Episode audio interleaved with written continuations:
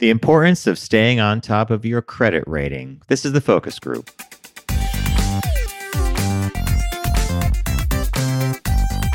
They're all business, except when they're not. It's the focus group with Tim Bennett and John Nash. Welcome to the focus group. John Nash here with Tim Bennett. FocusGroupRadio.com is our website. You can learn all about us and our partners, including Deep Discount, who we're going to be visiting with later in the show. And you'll learn about TFG Unbuttoned, our second podcast, which will, if you are on Spotify, Apple, any of the podcast platforms of choice, it probably drops into your feed already. But if it doesn't, check it out, and you might want to like it or follow it. We used to say subscribe, but I know you can't do that anymore. Well, subscribe means you pay. People think that means you pay. So if you follow, unless you're in some of the apps that you pay for, you can find us for free. I guess, right? Tim used to say we're anywhere you need to be. We're free. Free iHeart and TuneIn, and there's places you don't even know. You can talk to, if you have Xfinity, you can ask Xfinity where we are. Alexa. You can even ask Alexa. Play the focus group with Tim Bennett and John Nash. We had we have an Alexa that was given to us as a gift years ago. We are going to give it to Bob's mom because she, for some reason, her apartment does not get FM radio. Like her car does. It's like her car's in a garage feet away. But there's something about the building or the apartment. We had bought a new radio for her. Keep it low tech, keep it analog, beautiful radio. Because she only listens to like the jazz station, right. NPR, and classical music. And it didn't work in her apartment? That's weird, isn't it? Nope. So, don't you find that odd? I find it exceedingly odd because we had an antenna, an 8-foot antenna. I walked outside with it. There must be something about the building or that room. So I said to Bob, the next best thing if we want to avoid technology, phones and stuff is Alexa. Because if you have a plain old Amazon account and you ask Alexa to play music, it will pull in a free FM station. I hooked up our old Alexa, which was still tied into my account. And I showed Bob, I said, Bob, watch this. I said, play the focus group with Tim Bennett and John Nash. This thing started right away. That's funny. So we're available everywhere. And this leads me to another thing. Thanksgiving for me kicks off this weird 3 weeks of purging that I go through. And it's not like it's more of an organizational thing. So I took all the areas where I had cables and adapters and power cords. And I emptied it all out and I put it on the kitchen counter. And I thought, I'm going to get this down to, a few things that I truly need. Tim, I don't know if you had this experience, but 3/4 of the stuff that I pulled out, cables and stuff, I had no idea what they went to. It's like old technology, things that don't fit anymore. And I'm like, got to get rid of it. So just throw them away. We have an electronic recycling bin in the building that the city picks up, and I think it goes to a place where they try to retrieve the metal and they try to use it again as best as possible. But yeah, I just feel like sick when this happens because it's like, wow, knowing how much some of those chargers cost, right? Yeah. How many of those little square iPhone chargers do you really need in your life? How many lightning cable? It's that kind of thing. What I'm irritated with, and I think you probably saw this with your... I upgraded my iPad just because the one I had was 5 years old. But the adapter or the charger fit the iPhone and it fit the iPad. No, it doesn't. Yours is USB-C, yeah. Why do they do that? I don't know. USB-C is more standard with PCs and in Europe as well, so it's not a bad move. But prior to that, it was proprietary. It was Apple's Lightning connector, which you still need to charge your phone, by the way, unless you have the newest iPhone, so... Yeah, I don't understand. I heard a lot of people complaining that I've upgraded to, 17 operating system, whatever it was.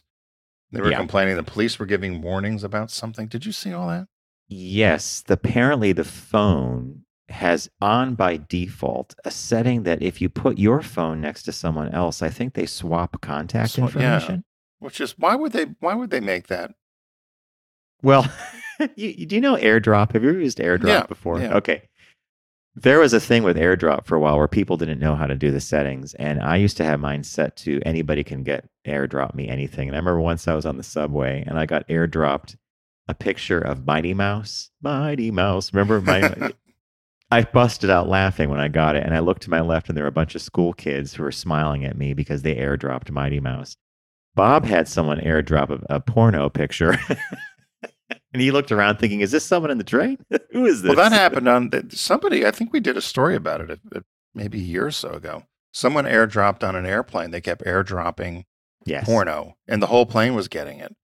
And the person, I think they might have gotten arrested. They got kicked off the flight. You're right about that. Yeah. Yeah.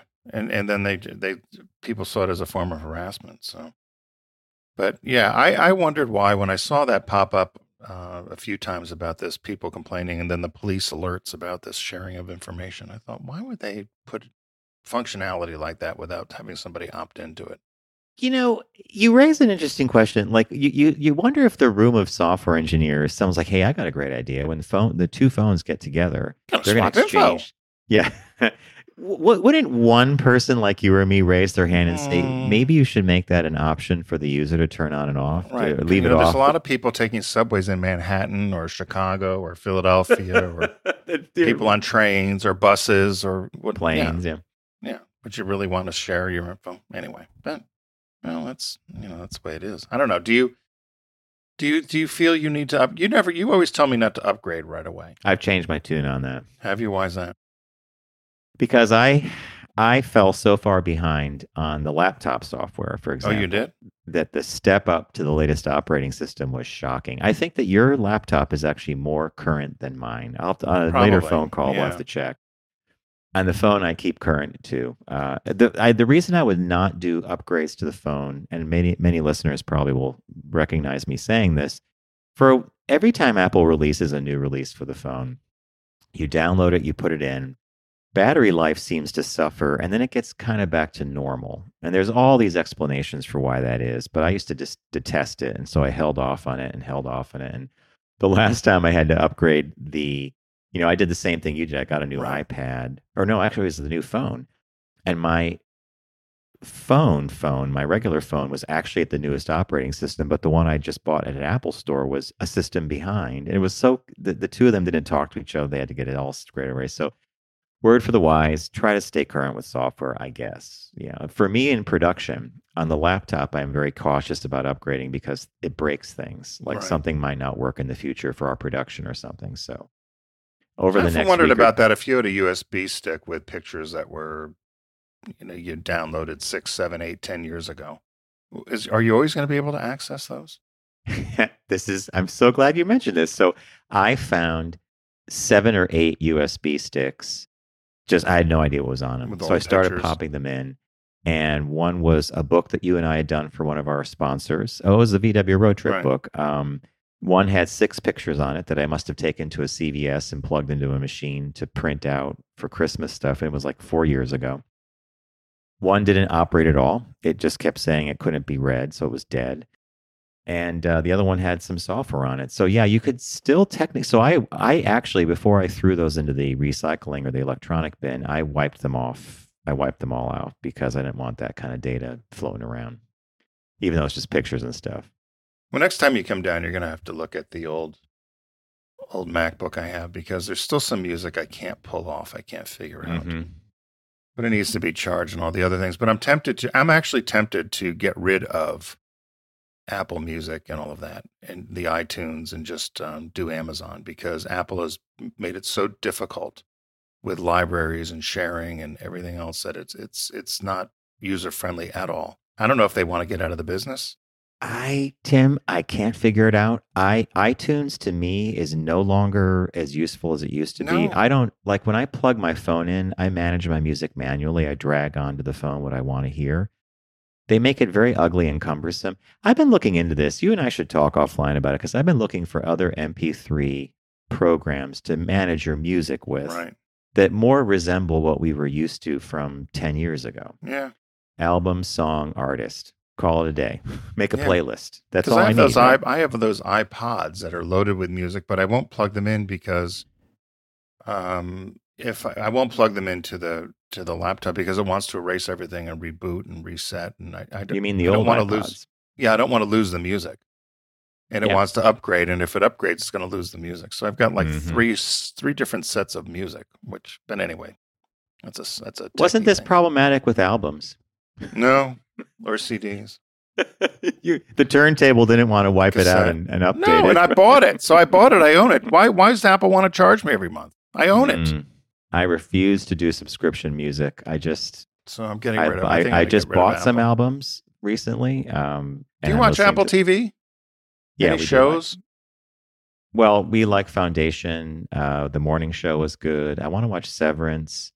There's a couple others, but I'm actually thinking of canceling some of these. Because they raised the price, right? They raised it to like $19 or something crazy. Hulu did, HBO Max, Disney Plus, yeah. So I'm thinking of like canning some of these until you get them for a month, and then you quit them again, and you watch what you want to watch. Netflix is the most useful to me, though. Do you agree? I agree. Netflix and maybe Amazon Prime. Because it's free. Yeah. Well, you pay for it, but you know what I mean. Yeah, but you use the Prime. You're shopping at Amazon. So all the time. Yeah. It's our store of choice. Dog food. I got to get dog food and all my usual things. So, yeah. So if you're new to our show, well, you just got part of it. Tim and I catch up. Then we do a segment called Caught Our Eye. We bring some news items to each other's attention. We visit with Deep Discount, our partner here on the Focus Group. Take a quick break, do a business birthday. And then we also have Shop Talk, which this week is about the importance of knowing your credit rating, or more importantly, how often should you check it and stay on top of it, and what do these numbers mean? So without further ado, Mr. Bennett, what caught your eye? What caught your eye? Here's what Tim and John found. So this one's good. I lived in the Midwest for quite a while. I lived in the Midwest for longer than I would have expected. And there's different parts of the country have their own sets of convenience stores. And for instance, in the Northeast or in the Mid-Atlantic, we've got Wawa. Mm-hmm. There's Cumberland Farms. There's Sheetz. There's different places. And out in the Midwest, there's 13 different states. There's this convenience store chain called Kum & Go, which it's spelled K-U-M and Go. Kum & Go. Now, as a sidebar, and we'll get into the name. Just a branding sidebar you want to have? If someone said, let's call it the Kum and Go, I think you and I would have been, raised the eyebrow and said, I'm not so sure that's a good name, but okay. Right? Would you have approved Kum and Go with a K? Nope. But you know how owners are. Yeah. Someone would have rammed that through if they wanted it bad enough. Well, that's what happened. These two owners that named it. So there's a Kum and Go in Iowa. An Iowa City man was allegedly pleasuring himself in front of the customers at the Kum and Go convenience store.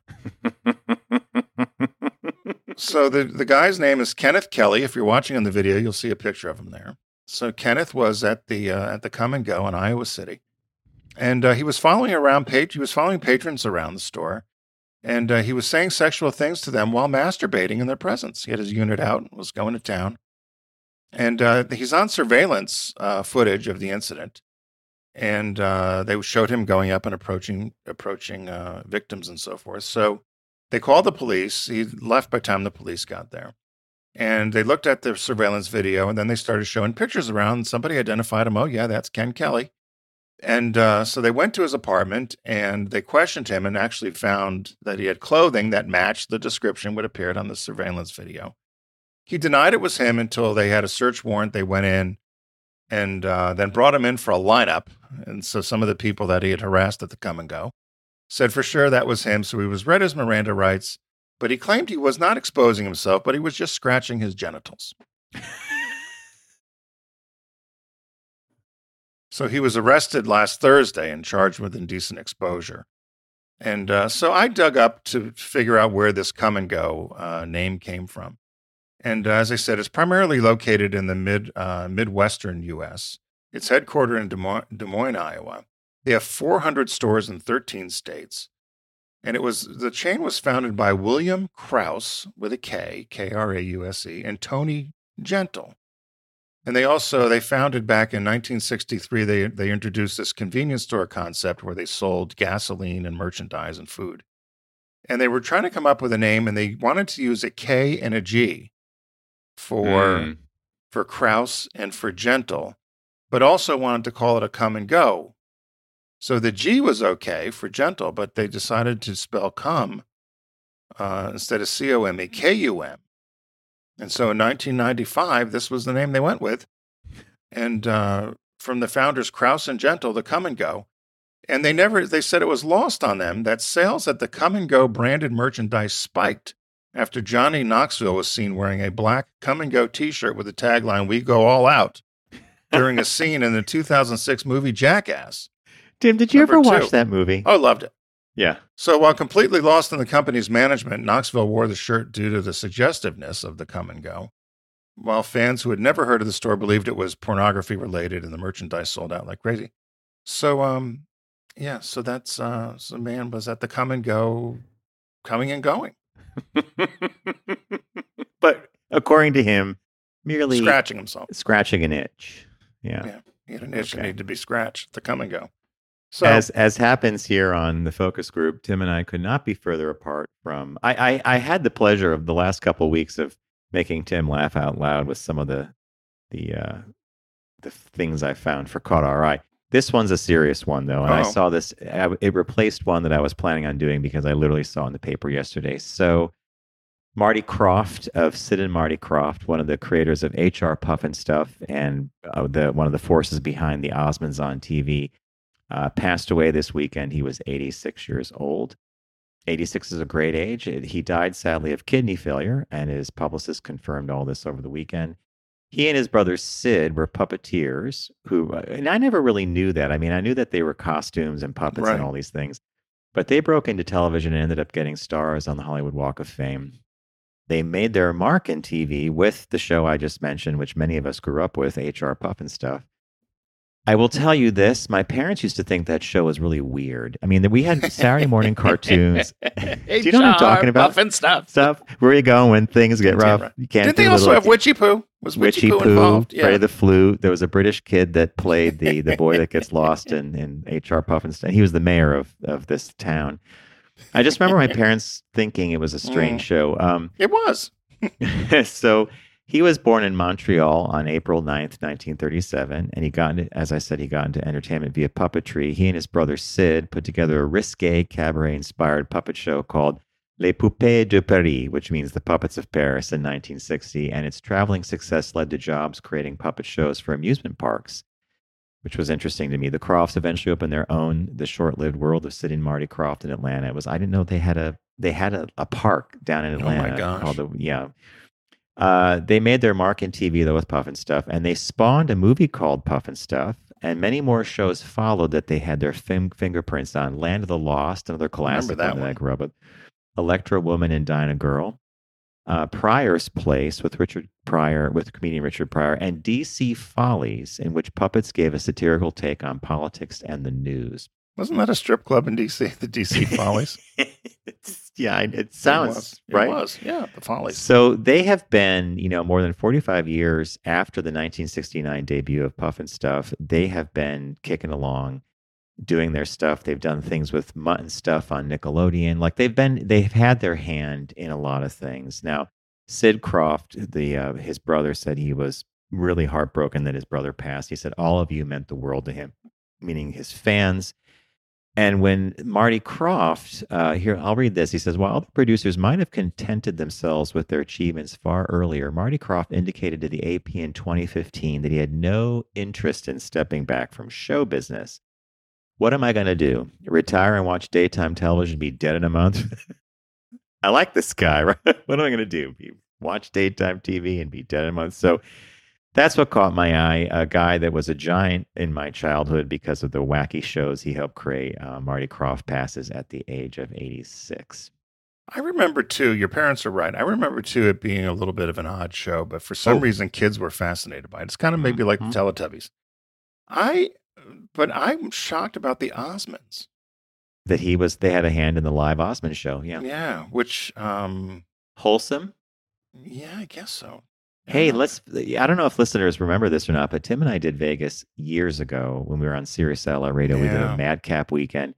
Tim got sick. I got sick. I don't know how we pulled this off, but our favorite show, still to this day, was Donnie and Marie. Yeah. I forget what hotel they were at, but they... The Flamingo. It was the Flamingo, you're right. They put on quite a show. It was a really amazing show. Well, it was old-time Vegas. Like, you would see pictures of the 50s or 60s, where everybody sat at these long tables with, like, 50 people at each table. Donnie made a point of coming down and touching everybody's hand. He touched everybody that wanted, right? I remember you saying he's an entertainer, boy. He was raised being an entertainer. He knows how to make everyone feel welcome and at home. And you and I remember watching, saying, "My God, the energy!" I mean, they danced nonstop, and it wasn't just little dancing; it was jumping and moving and he and Marie were raised to be. I'd hate to say raised to be entertainers. Entertainers. Right? And then Tim and I would sit at this table. We're watching the stage one point, and Tim goes, "How old is he again?" Like, we were doing the math because we grew up with him, right? So we're trying to figure out, is he in his 50s? And he's kicking and dancing. We're like, well, whatever he's doing it really well. So yeah. No, that was a great show. Oh, that was the best. All right, folks. As many of you know, Deep Discount is a partner of ours here on the Focus Group, and we would like for you to shop at their site by going to ours, focusgroupradio.com, and clicking on the Deep Discount logo, which is a shark. Sharky used to make more of an appearance, but he had some bad press. So I think Sharky could come back. I think he can in a limited capacity. But I remember once someone was, "Hey, say I love Sharky, but we're too much Sharky." Deep Discount has a lot more than movies and TV shows. It's books and games and records. I mean, actual, audio, vinyl records, et cetera, et cetera. But this is a Cyber Monday sale. I mean, everything's on sale, and it's going to be this way until the holidays. So with that in mind, Mr. Bennett, did you do some shopping on the site? Tens of thousands of items are on sale, and I was able to find Willy Wonka and the Chocolate Factory. The original. And it was an anniversary edition that was released in 2011, starring Gene Wilder, Jack Albertson, as two of the main leads, of course. And it's, who doesn't know about Willy Wonka and the Chocolate Factory? But what I liked about it, I guess I was going down a nostalgic route here. And kind of the fantasy or the excitement of getting this ticket and the candy bar and then going on this magical chocolate factory. I've got a golden ticket. But at the end of the day, what you discover is that the trip and when they go on the tour of the factory is that the whole visit really is a test of character and a test of people's character, which is actually a good lesson for kids and adults. Mm-hmm. So as you watch the movie, and of course, Charlie ends up being the kid, the winner. That, the winner, because he was very humbled and just respectful. Do you have a favorite scene in the movie? I liked when I'm not sure I do. I'll tell you mine. At the very end, when Charlie, he gives back the everlasting gobstopper, right. And Gene Wilder puts his hand over and he says, "So shines a bright light in a weary world," or something like that. And he goes, "Charlie," he goes, "No, you won. And then they get in the great glass elevator. And he says, I pushed every button in here except this one. And he has Charlie push it. And it smashes through the roof of the factory. And they're floating above the village. And Gene Wilder's sitting there smiling at Charlie. And he says, "Hey, Charlie, remember what happened to the man who got everything he ever wanted?" And he said he lived happily ever after. And that was such a wonderful thing for a kid to hear, because normally when you hear something like that, there's a wagging finger. Yeah, there's going to be something bad happening, but he got everything he ever wanted. Yeah, I was trying to think. I think I liked, mine was just much more mundane, about the chocolate river or some of the other little scenes. But I loved when the other kids all got in trouble. Like they all were, Augustus Clump or whatever. He's Chocolate River, sucked up the thing to the fudge room. Yeah. Veruca Salt turns into a blueberry. Black TV gets shrunk down to TV World. He has to go to the taffy pulling room. You drank, Tim, you picked. It's a great movie. And what I love about it too, it only runs 100 minutes, which Sean and I always say movies do not need to be 2 hours long. It's a kid's film, yeah, right. And or it's just a regular film. Doesn't if you look at old movies from the 50s, 40s, 50s, they were not 2 hours. They were 90 minutes, 100 minutes, whatever less. Now, the price is only $7.09 for the DVD and $21 and change for Blu-ray. So pick up Willy Wonka and the Chocolate Factory. So I went down the rabbit hole of things that were really on sale. I mean, super on sale. And I picked a movie that Tim and I adore. This is directed by Sofia Coppola. I think it was her first it was a directorial debut, and it's a movie that Tim and I talk about frequently because of how it perfectly nails this whole thing about going to Japan and the time change, also the cultural issues, and it's Lost in Translation, starring Bill Murray. You can pick it up on DVD for $3.99. Oh, my gosh. It's not like it's on streamers or it's not on TV all the time. But, you know, Bob and I were in a liquor store recently and we saw Suntory whiskey, Suntory time. More James Bond. And then, you know, and then just remember the whole photo shoot scene. Yeah. So they were trying to get Bill Murray to act and do that. And it's just because he's there for that whiskey. So I picked that. I was shocked. Do you know that Japan is the #1 destination now for U.S. travelers? Really? Yeah. I would love to go, to be honest. I know you've been I was shocked about it. And I had some friends on social media that showed themselves they're having a good time. And I thought, God, every time I went, it was a nightmare. But it's changed. It's changed. Signage has changed. There's a lot more English, I think. I remember we would fly there and we'd be, you leave on Saturday morning and arrive there Monday night. And that's right. And so we would be in the line for passport control. And I remember Regini and a few other, and Rob and everybody, we'd be standing there. He goes, look at how miserable everybody is. Goes, nobody's here for fun. They're all here for work. Because it was like all these business people in line to go to, to go to Tokyo to do whatever you're going to do. But I used to laugh. He's like, no one's here on vacation. No families. Look at everybody miserable in line. What was the flight? 12 or 14 hours or something? It was about 14 hours. We would go from either DC, you could go direct, or Newark, or you go from Philly to Chicago and over. And if the Russians were in a good mood, it would cut about an hour and a half or 2 hours off. They go towards the polar circle and go through their airspace, but a lot of times. And the pilots would come on and say, the Russians are in a good mood. We'll be arriving a little earlier. Oh, the Russians aren't letting us fly through. And so wacky. Yeah. So. All right. We do have a new release this week. And that new release is A Haunting in Venice. And this stars Kenneth Branagh. And I believe this is a Hercule Poirot mystery. Well, I'm not going to pronounce it. Yeah, it is. Kenneth Branagh as the titular detective Hercule Poirot finds it. And this, if you've seen like Murder on the Orient Express or some of these other ones, this is one of these. I have not seen this particular story of his brought to life, so I'm really curious about seeing A Haunting in Venice because, again, it's a great cast members. Jamie Dornan's in it, Kyle Allen, Camille Cotton. Came out this past year, so it's 103 minutes. Tim, it's only 3 minutes longer than your Willy Wonka. That sounds perfect. Like a good film. So that's A Haunting in Venice on Blu-ray, and that's the new film this week, and it's starring Kenneth Branagh. Perfect for me. Who also directs it, by the way. So that's cool. Great.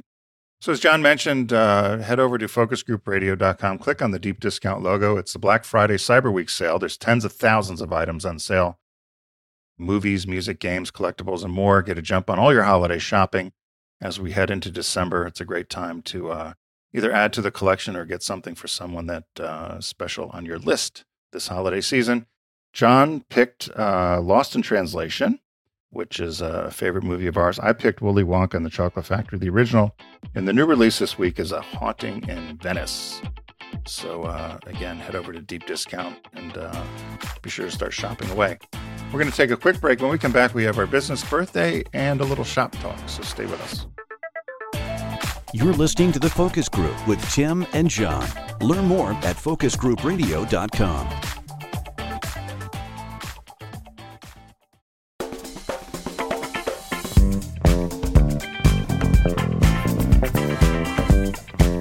Now back to The Focus Group with Tim and John.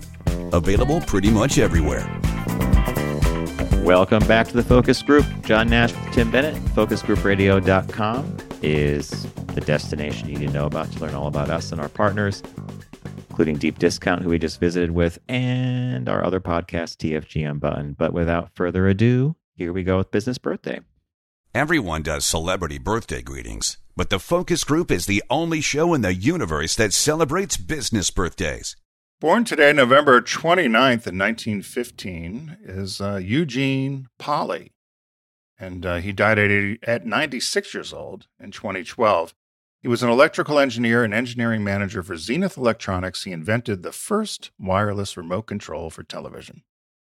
And he was born in Chicago, Illinois. He attended colleges there. He did not graduate, but he was hired as a stock boy at Zenith Electronics for 40 cents an hour. And 40 cents an hour. 40 right, cents an hour, yeah. And while he was there, he was moved to the parts department. He created the company's very first catalog for buying parts and tubes and stuff. So that was what he was known for, but he was then transferred to the engineering department, and his assignments included working on bomb fuses and ship detecting radar for World War II in the U.S. Department of Defense.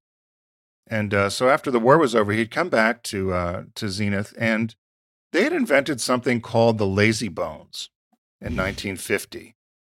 And it was considered to be the first remote, but the drawback was it essentially was a cable that was hooked to the TV set. Mm. And it was cumbersome. People were inclined to trip over it. And it really did not do what the president at the time, Mr. McDonald, wanted. They always referred to him as Mr. McDonald, wanted for Zenith. They felt that with the advent of TV, people were going to get tired of commercials. And so what they decided to do is they thought if there was this way to either shut down sound or move forward to another channel, you could avoid commercials, and TV would then last. And Zenith was, wanting to sell more TV. This guy's prediction, the head guy at Zenith, his prediction was that people were going to grow tired of all the commercials and not watch TV, and then they'd be out of the TV business. So it's kind of funny in the 50s. Because the commercials are what made the TV shows, right? Right. Yeah, okay. So they put him on. They put Polley on to work on this wireless remote idea, and so in 1955 he came out with what they called the Flashmatic. And so he used this based upon all the work he did with the military. He used a visible light. It was a visible light remote control to a TV outfitted with 4 photocells in a cabinet at the corners of the screen, and he used a pistol. So it was like a pistol-looking with a trigger. Item with a trigger. So if you're watching on the video, you can see somebody, I believe, if we have the picture of it, or you can Google it and see the picture of this item. But essentially, it was a pistol control, and you would point it at the TV, and it would either shut the TV on or off and mute the sound. You would also change the channel up and down. The advertisement said, "Just think. An advertisement breathlessly proclaimed this year, without budging from your easy chair, turn on your Zenith Flashmatic set, on, off, or change the channels. You can even shut off annoying commercials while the picture remains on screen." So the Flashmatic, the Flashmatic works like a flashlight. It was shaped like a snub-nosed revolver. The shape was considered the choice by Mr. Polley because he explained that there were a lot of Westerns on TV that were popular, and this was going to shoot out the commercials. So you're going to shoot the commercials out with the Flashmatic. So it also made the audience less captive, they felt. For the first time, viewers could comfortably exercise dominion over sound and image without getting off their sofa. And they said at the time there was only about 3 or 4 channels in any given place, so you really couldn't channel surf. They said, it was just the dial, but you can go up and down, but people didn't really channel surf then.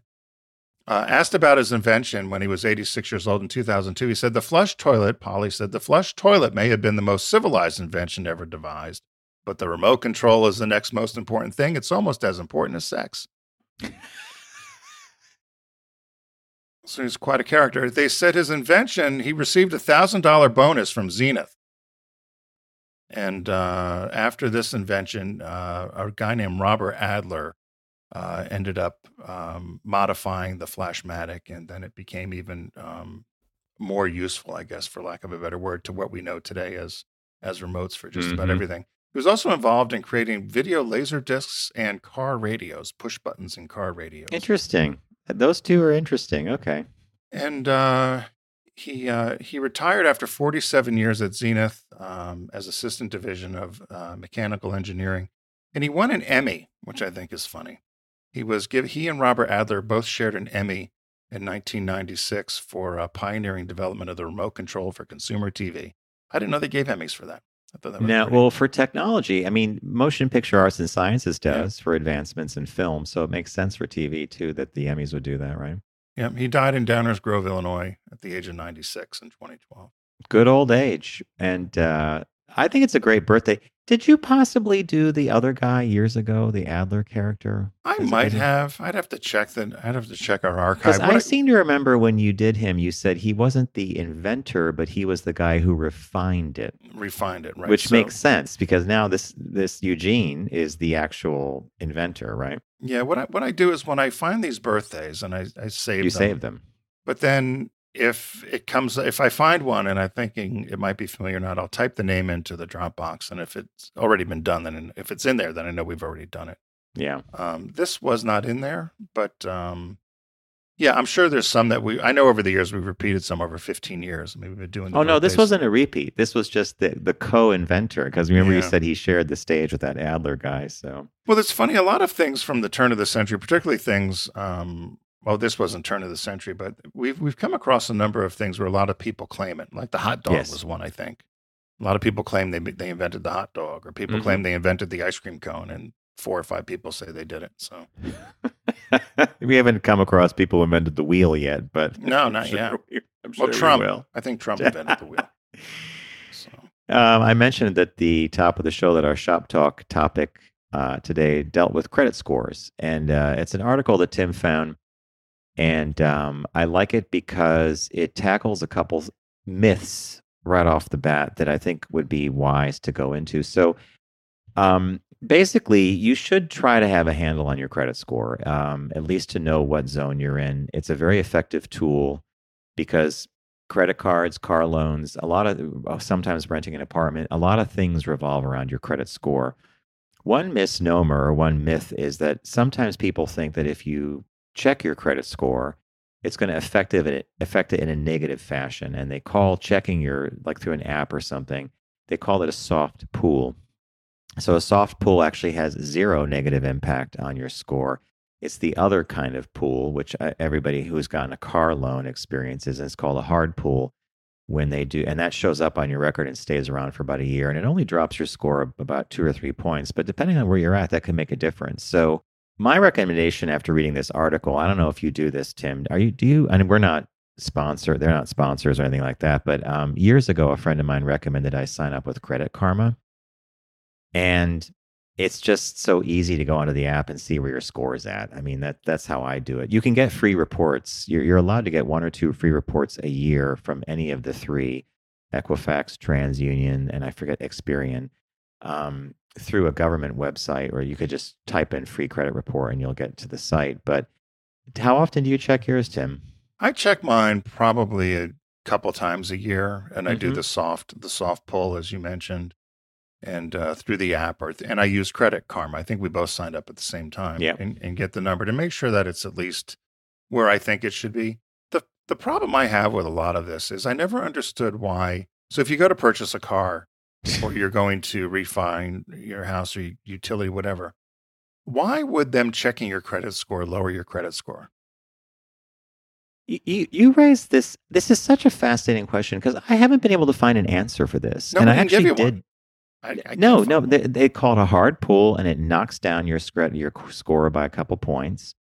And Tim and I have had this experience where 1 year we were getting some new VWs, and I had 2 or 3 hard pulls because the dealer decided to pull the report 2 or 3 times. Right. And then if you refinanced your house, that's another ding, right? I saw this. So it says, since it's a third party pulling your credit, this counts as a hard pull and it affects your credit score.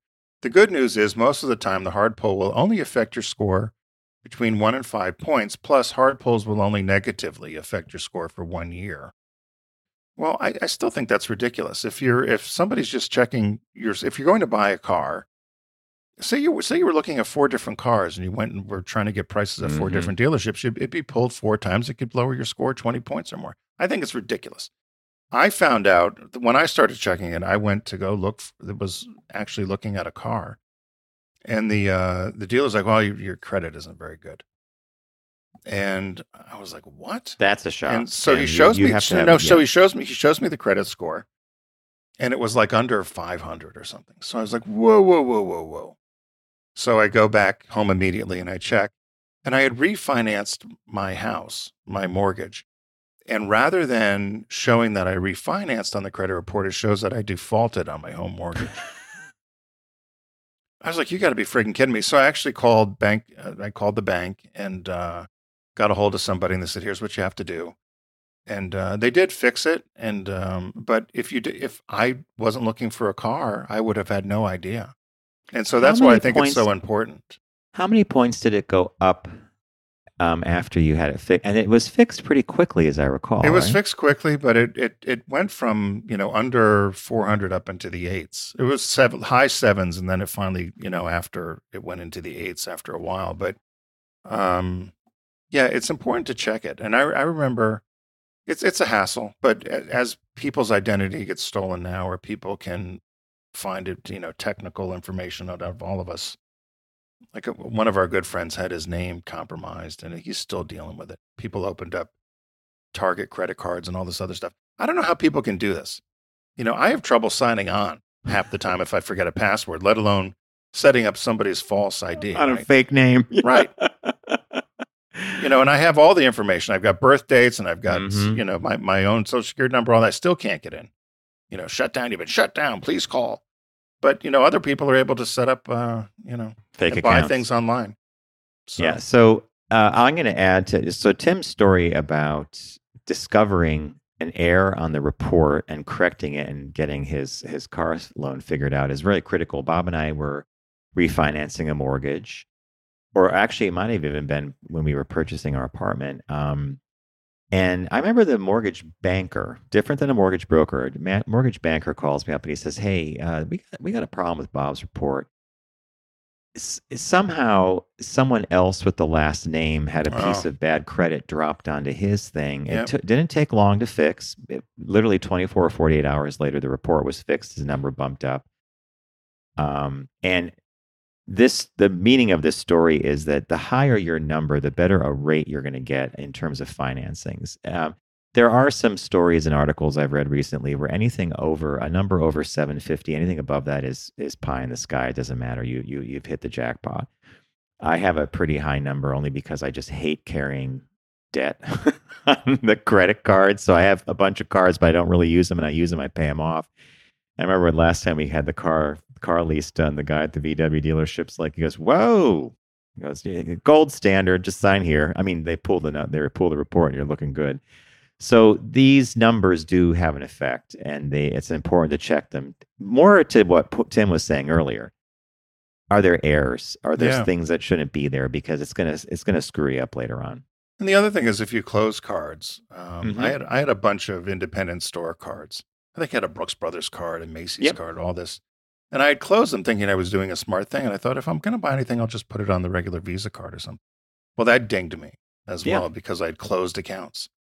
But again, I don't know why someone is not smart enough to say, they looks like they consolidated their credit. That was probably a smart thing. Maybe we shouldn't ding them. But anyway. So I found out with the credit card thing that if you request the card company to close the card, you have to request that it's at you're choosing to do this, and they annotate it differently. If you close it by saying you want it closed, they make it like you had the card, you weren't using. Something changes and it doesn't affect your rating. But Tim's right. If you just willy-nilly close a bunch of cards to consolidate, you may actually be collapsing your credit rating in the process. So I have a bunch of cards I never use. They're open. They don't carry balances. But apparently that affects your debt to income, like the whole bit. Right, your ratio. How much you're, So bottom line is, just make sure if you can, go to one of the app services and know your number, and if there's mistakes, correct them, because it will be helpful in the long run. So good Shop Talk, Mr. Nash. Thanks for joining us today, and we hope everyone had a safe Thanksgiving holiday weekend as we go into December. Be sure to follow us along at focusgroupradio.com. There you'll also find our podcast, which is TFG Unbuttoned, which comes out every Tuesday. And be sure while you're there to also support our sponsors, including Dip Discount. Right now, they've got Black Friday, a Cyber Week sale going on along with Black Friday. Tens of thousands of items on sale, so you get a jump on your holiday shopping for December. I had picked this week Willy Wonka and the Chocolate Factory. John had picked a favorite movie of ours, Lost in Translation. And the new release this week is A Haunting in Venice on Blu-ray. You'll find all of that and more if you head to Deep Discount through our site at focusgroupradio.com. Remember, everybody, it's I saw a lot of crazy out there on the highway, John. Lots of accidents. People behind me swerving. I thought I was going to get rear-ended. Don't text and drive. Arrive alive. Put your phone down. It's not that important. Everyone have a good week. See you next time on the Focus Group. It's The Focus Group with Tim Bennett and John Nash. Accessible on all platforms. Subscribe, like, and rate us on your platform of choice. Learn more at focusgroupradio.com. That was a stunning focus group.